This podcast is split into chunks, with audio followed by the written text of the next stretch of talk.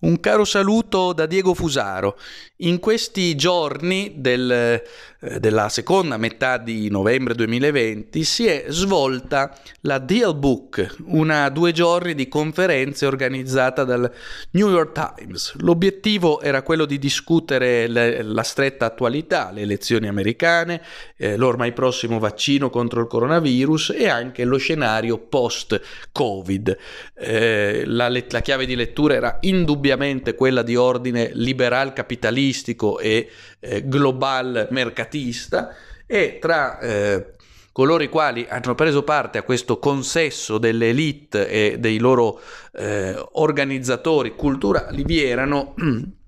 tre nomi che eh, naturalmente non passano inosservati. Albert Burla, il fondatore, il protagonista di Pfizer, Burla è l'amministratore delegato di Pfizer che come sapete ha trovato il vaccino recentemente per il coronavirus che prima era efficace al 90%, ora è già al 95% di efficacia. Poi c'era il virologo della Casa Bianca Anthony Fauci e poi, immancabile, ancora lui, il magnate Bill Gates, il eh, più il più fermo, il più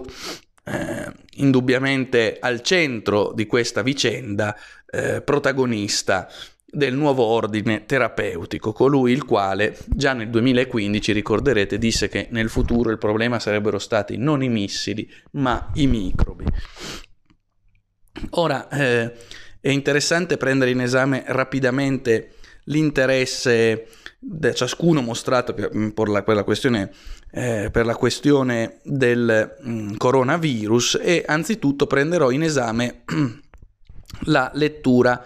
di eh, Fauci, il quale ha preso posizione contro Trump immancabilmente e ha di fatto ribadito l'importanza eh, del nuovo ordine terapeutico, quindi un mondo dominato dai medici, un mondo in cui prevale il eh, eh, il teorema in nome del quale per combattere il coronavirus bisogna rinunciare continuamente a tutto, è una sorta di paradigma biosecuritario portato all'ennesima potenza. Questa è la prospettiva di Anthony Fauci, eh, che è il virologo della Casa Bianca, che non ha mai avuto troppo in simpatia Trump, ripeto, e che vede eh, nel coronavirus, come evidente, qualcosa in, in nome di cui si può sacrificare tutto il resto.